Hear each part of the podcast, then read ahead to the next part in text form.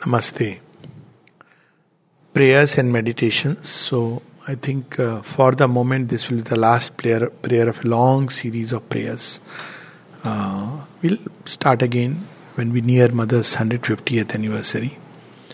So, this prayer is very interesting. The Mother reveals to us about the supramental way of working, supramental way of seeing, without using the word supermind and supramental. So it's not important. So sometimes see how key searches, keyword searches, can miss something very essential. This is one of those prayers where you can clearly see all about the way uh, someone stationed in the supermind looks upon life and acts upon life. But the word supermind or supramental is not there. So if you put a keyword, you will not find this and yet it's all about the supramental vision of things. So, uh, the Ishopanishad tells us as a background, and mystic experience tells us that there is the state of division, multiplicity, born out of the separative ego, the divisive ego. We all, that's, we all are too familiar with it, where each is different and each lives for oneself. Equally, mystic experience tells us there is a state of unity. And there are yogis who go into unity, leaving this state of multiplicity. But the Ishopanishad tells us that if living in avidya, multiplicity, is darkness, then living in unity alone is a yet greater darkness. So, unity is Sachidanand, and from anywhere one can plunge into it. So, what's the new thing that Sri Aurobindo is bringing? Very often people say, Oh, Sachidanand is, see, this is our linear thinking to understand the divine, it's good to have a global way of looking at things. So, linear thinking is uh, three lower worlds matter, life, mind. Then you have the supermind. Then you have Sachidanand. So, Sachidanand is up in the scale, no? So, uh, Sachidanand is a very old realization. Great. Lot of yogis realize Sachidanand.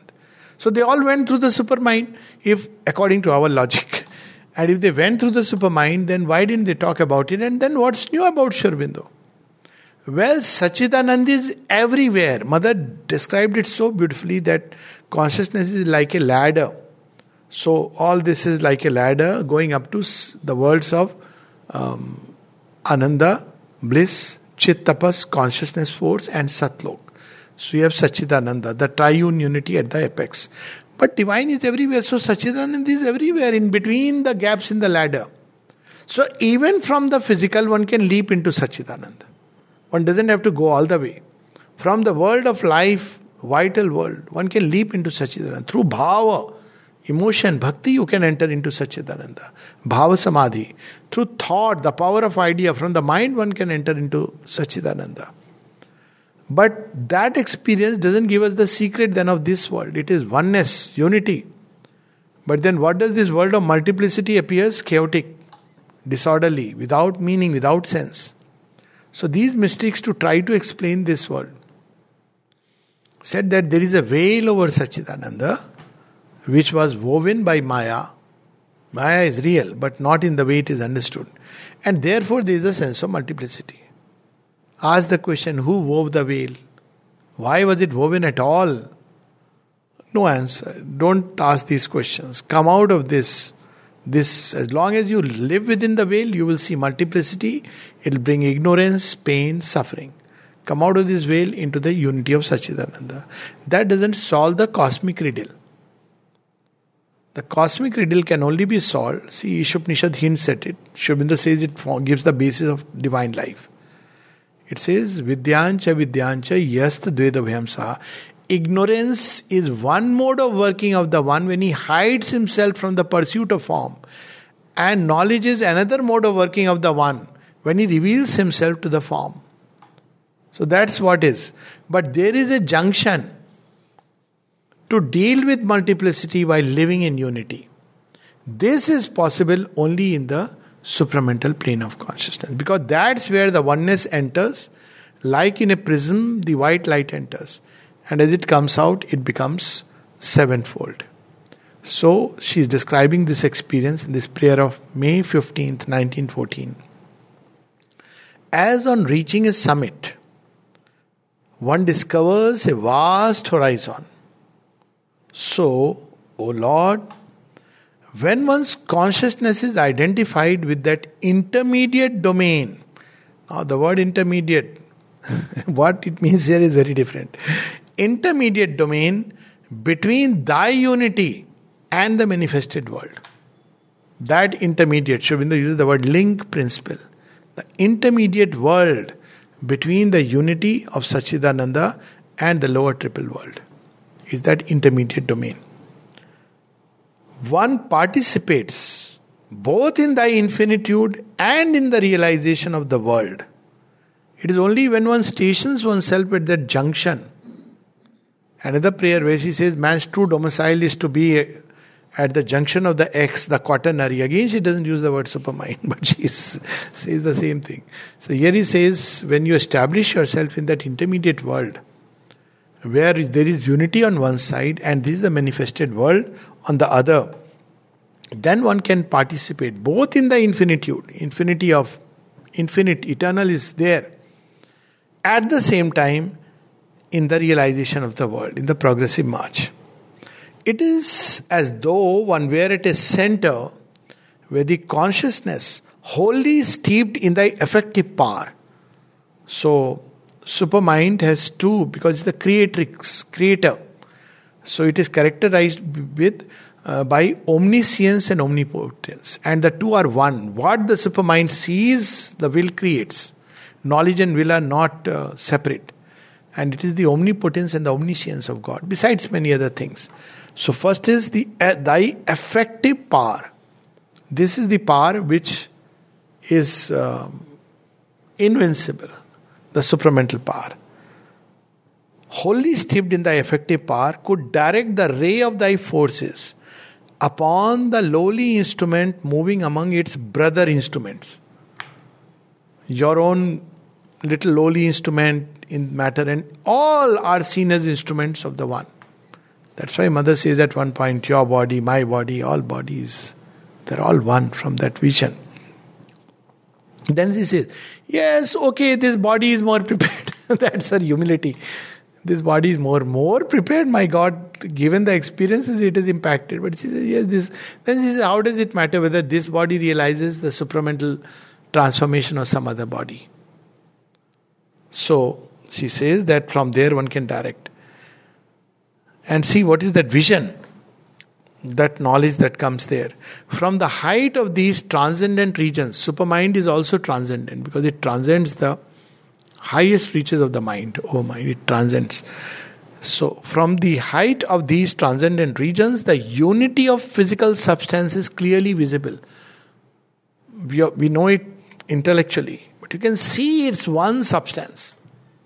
It's like you look at the ocean and you see waves emerging.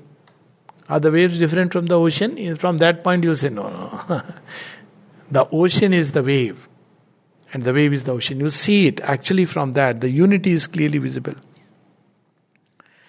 And yet, the body which serves as a particular instrument in the material field seems specifically, seems specially precise and distinct, like a stronger point amidst this whole.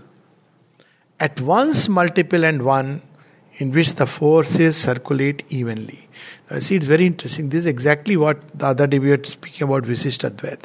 Now, Sri uh, realization goes much further because uh, this is one way of looking at uh, whole creation and the individual, the creator and the individual. There is a way of looking where you annul the individuality. There is no individuality.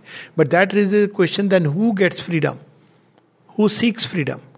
But individualities are created purposely so that they can each can embody an aspect of the divine consciousness and live a divine life. That's how divine life will be created. By its nature, divine life is a um, collective realization.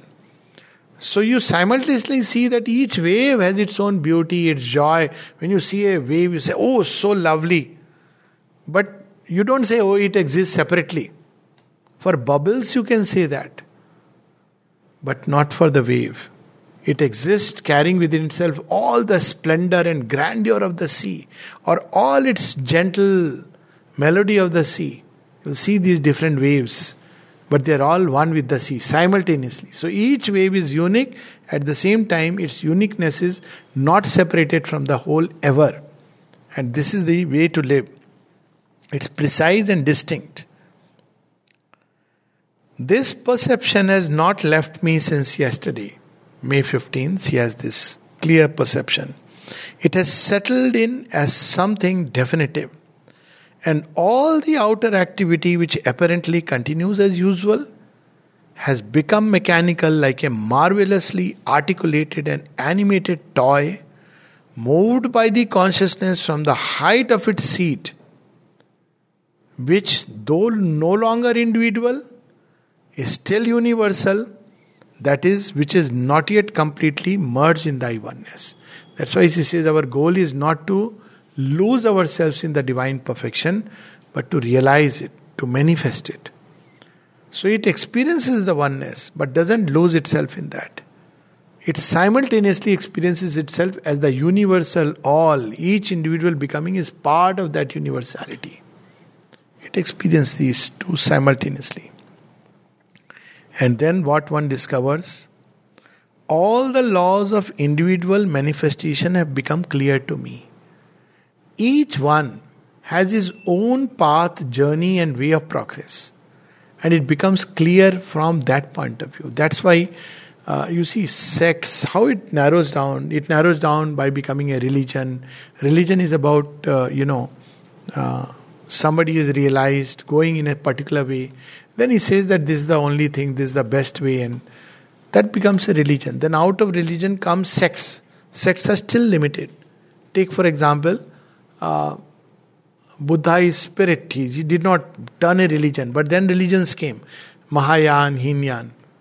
And then out of that religion come still minor ways. Like in Christianity, you'll see so many sects. People have this idea that plenty of sects in Christianity. So these sects come up, even in Islam, like sects come up. And these sects become still narrow, a kind of very narrow approach towards that divine. So, what happens in these sects? What is the problem with these sects?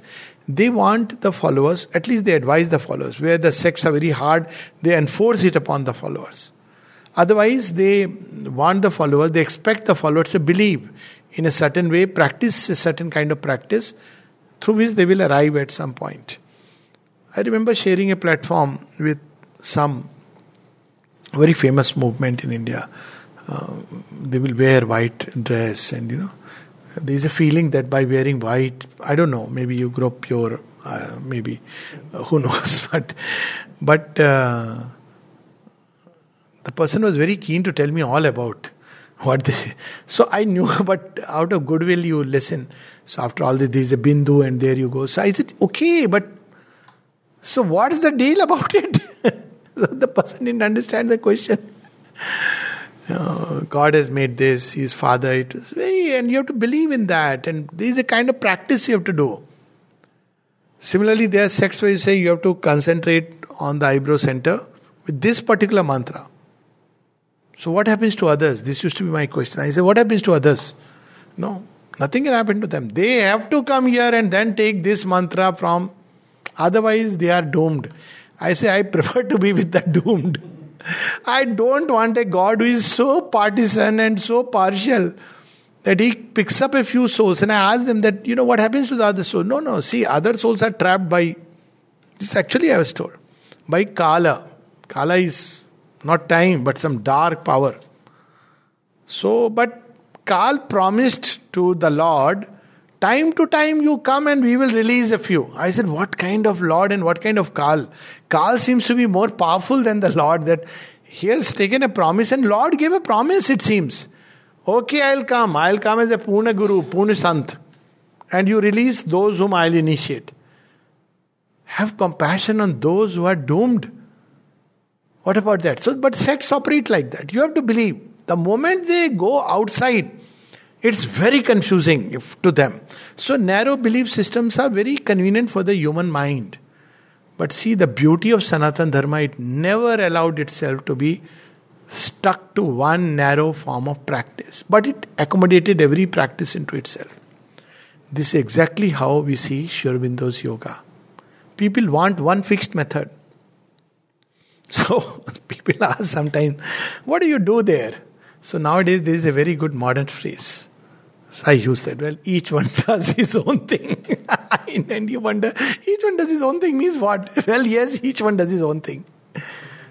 Some read, oh, you have to read. Yes, some don't read. Some meditate, some don't meditate, some go to the ashram, some don't go to the ashram. They do other things. Some just go to playground, do two hours of exercise. Oh, that's it. Ah, that's their way.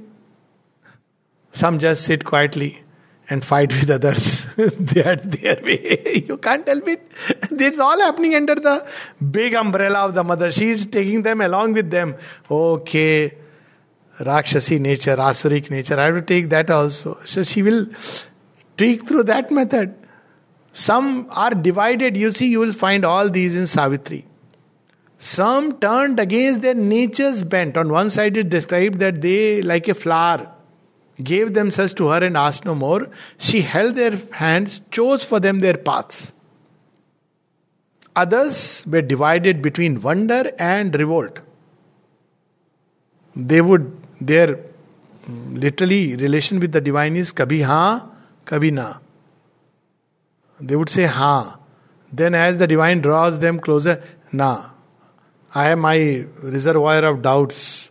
So, but divine carries everyone because according to the faith of a disciple, he opens the doors. He never abandons anyone.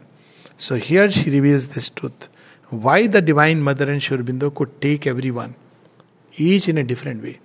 Actually, you see, compare the great ones Pavitrada, Champaklalji, Nolinida, Pranabda, leave aside many others. Find the similarities and difference, and you'll be flabbergasted. And Champaklalji gives two very interesting accounts. She says, See how the mother would act differently with different people. So he says that um, once, he said, once mother asked uh, Pavitra to do something on the wall. High up, I've forgotten. Was it to fix a nail or something? Nails he would normally not, so probably something else. So Pavitra said, Okay, mother. He stood up on the chair on which mother had sat and he did it and came back. Champaklalji says, I cannot imagine doing it. But the mother smiled. And she would tell Pavitra, you do you know that tiptoe dance? He says, Yes, mother, show it to me. And he did that tiptoe dance. Both in their own way. And take another example when somebody asked Nolinida, What is the difference between you and Champaklal? Who is Veda? Who is, whom do you label as? So Nolinida gave an interesting reply. He says, What is the difference? he said, What is the difference? so, at one level, you see variations of approaches. And on the other hand, you see all of them are united around that core of the divine love. So, in this yoga, it is not about outwardly what you are doing, but the core is psychically open to the mother. All the rest is each one evolves, and at different stages, different things evolve as that force cuts through our nature, as the mother's uh, force starts working in different layers of a nature. So, this she reveals toward the end all the laws of individual manifestation have become clear to me. She knew what each one needs. Somebody, she would say, Come here, do this work. And people would say, Oh, mother is called so close. He must be somebody very great. And Sri said, Don't judge people based on how many hours they are close. This is an arrangement which has been, uh, which depends on a Deeper knowledge It's not about superficial things. Somebody she smiled, she spent a little longer looking into somebody's eyes. And someone writes, a disciple, Mother looked so long in somebody's eyes. Sri Aurobindo, so? He must be a special favorite of the mother. Who told you so? Mother deals with each sadhak according to his need and not according to the human laws. So here comes all the laws of individual manifestation have become clear to me, but in so synthetical, so global, so simultaneous a way that it is impossible to express this in our ordinary language.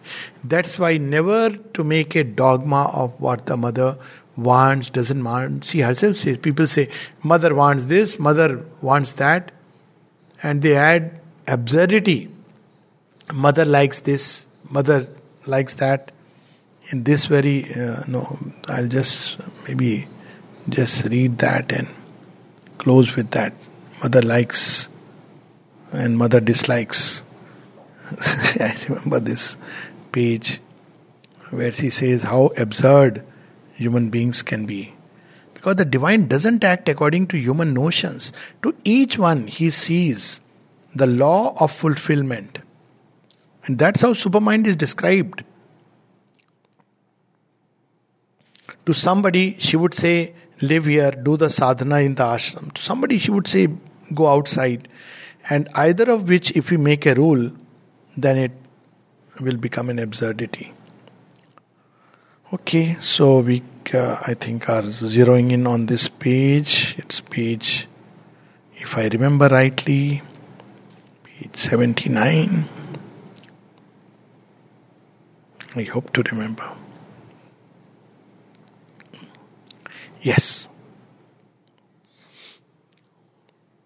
I'll not give the background. But toward the end of this, there is an aphorism in which Aurobindo speaks of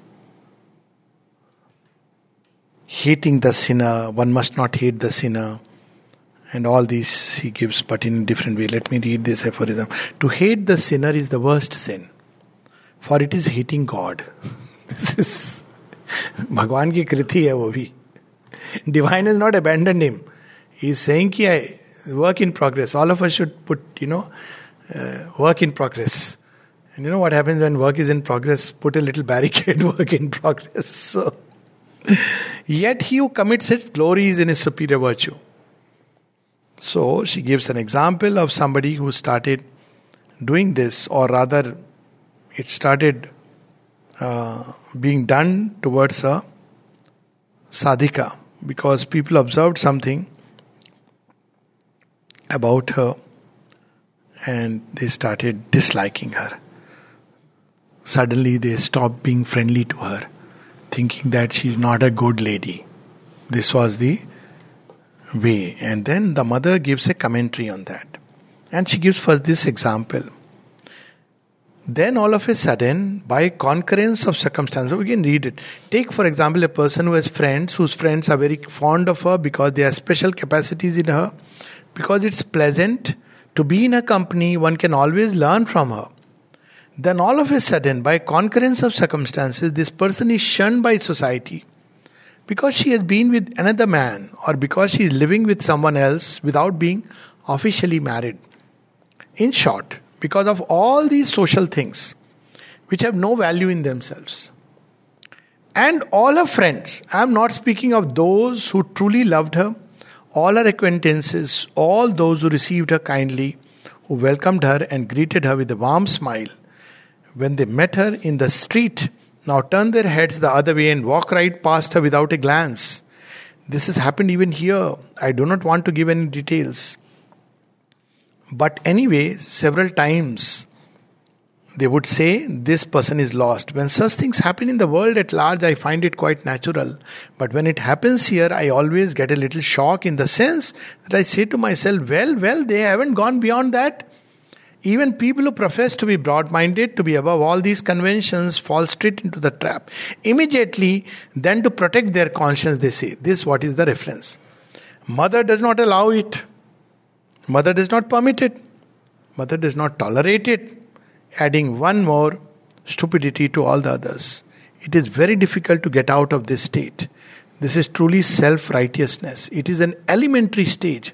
Unless you come out of this state, you are unfit for yoga.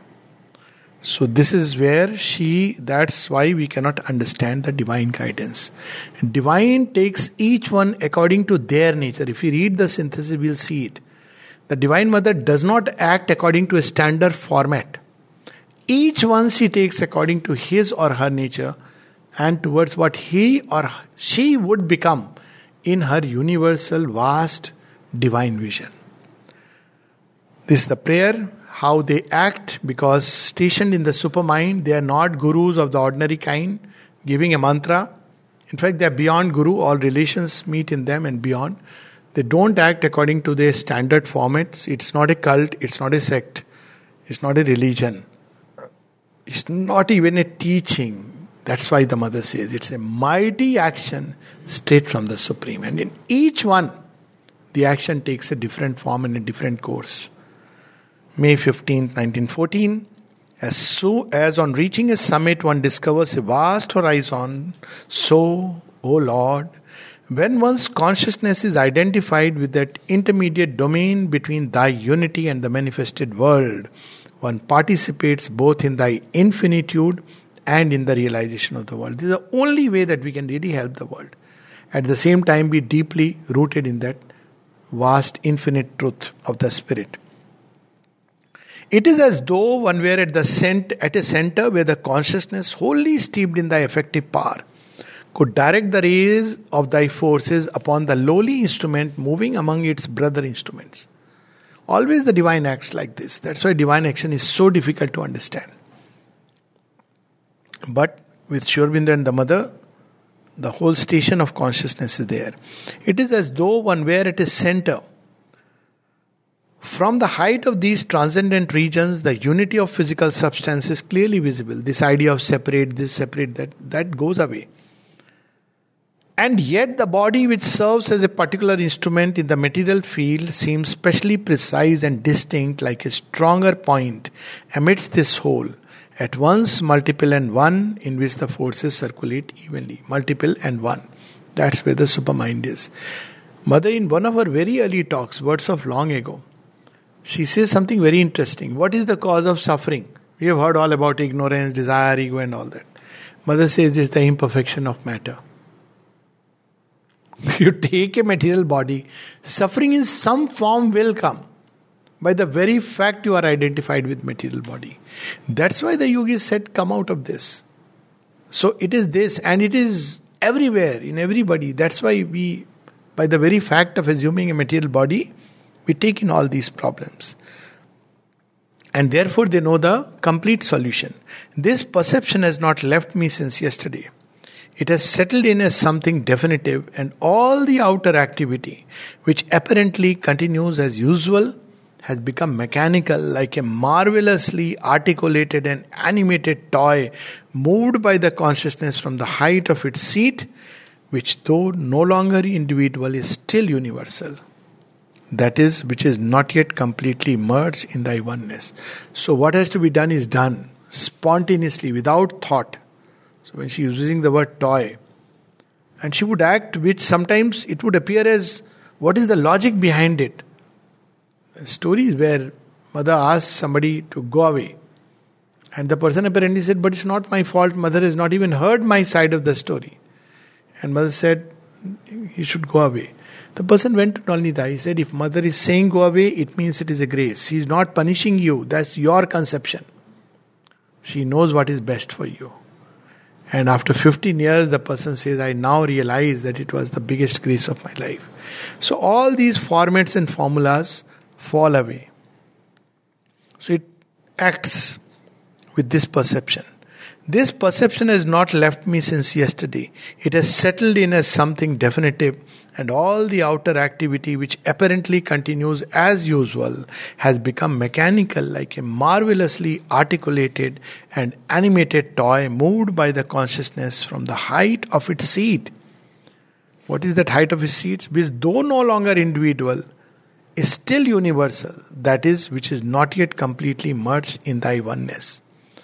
All the laws of individual manifestation have become clear to me but in so synthetical, so global, so simultaneous a way that it is impossible to express this in our ordinary language.